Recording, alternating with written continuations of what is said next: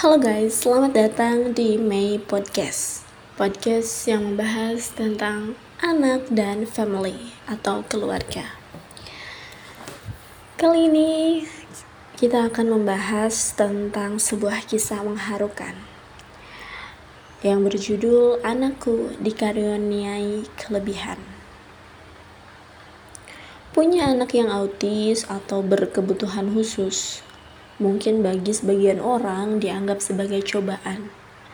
Namun, bagi ayah yang satu ini, sang anak adalah sebuah jalan hidup yang dikaruniakan Tuhan kepadanya. Timothy mungkin selalu berdoa agar diberi anak yang sehat dan normal. Namun, ia dikaruniai Eliza, putranya yang berbeda dengan anak lainnya. Eliza didiagnosa mengalami autis.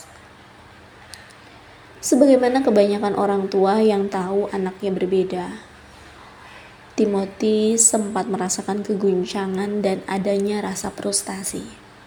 Namun, ia adalah seorang ayah dan bagaimanapun harus bisa menghadapi semuanya, menerima anaknya sendiri. Maka dari itu, Pria ini mulai memotret Eliza dan tingkah-tingkah uniknya di usia lima tahun. Ini adalah salah satu cara untuk melalui dan menerima kondisi Eliza.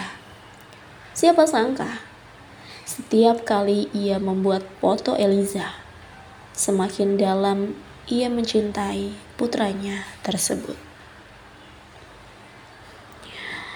Oke okay guys, kita bakal lanjutkan pembahasannya di part berikutnya.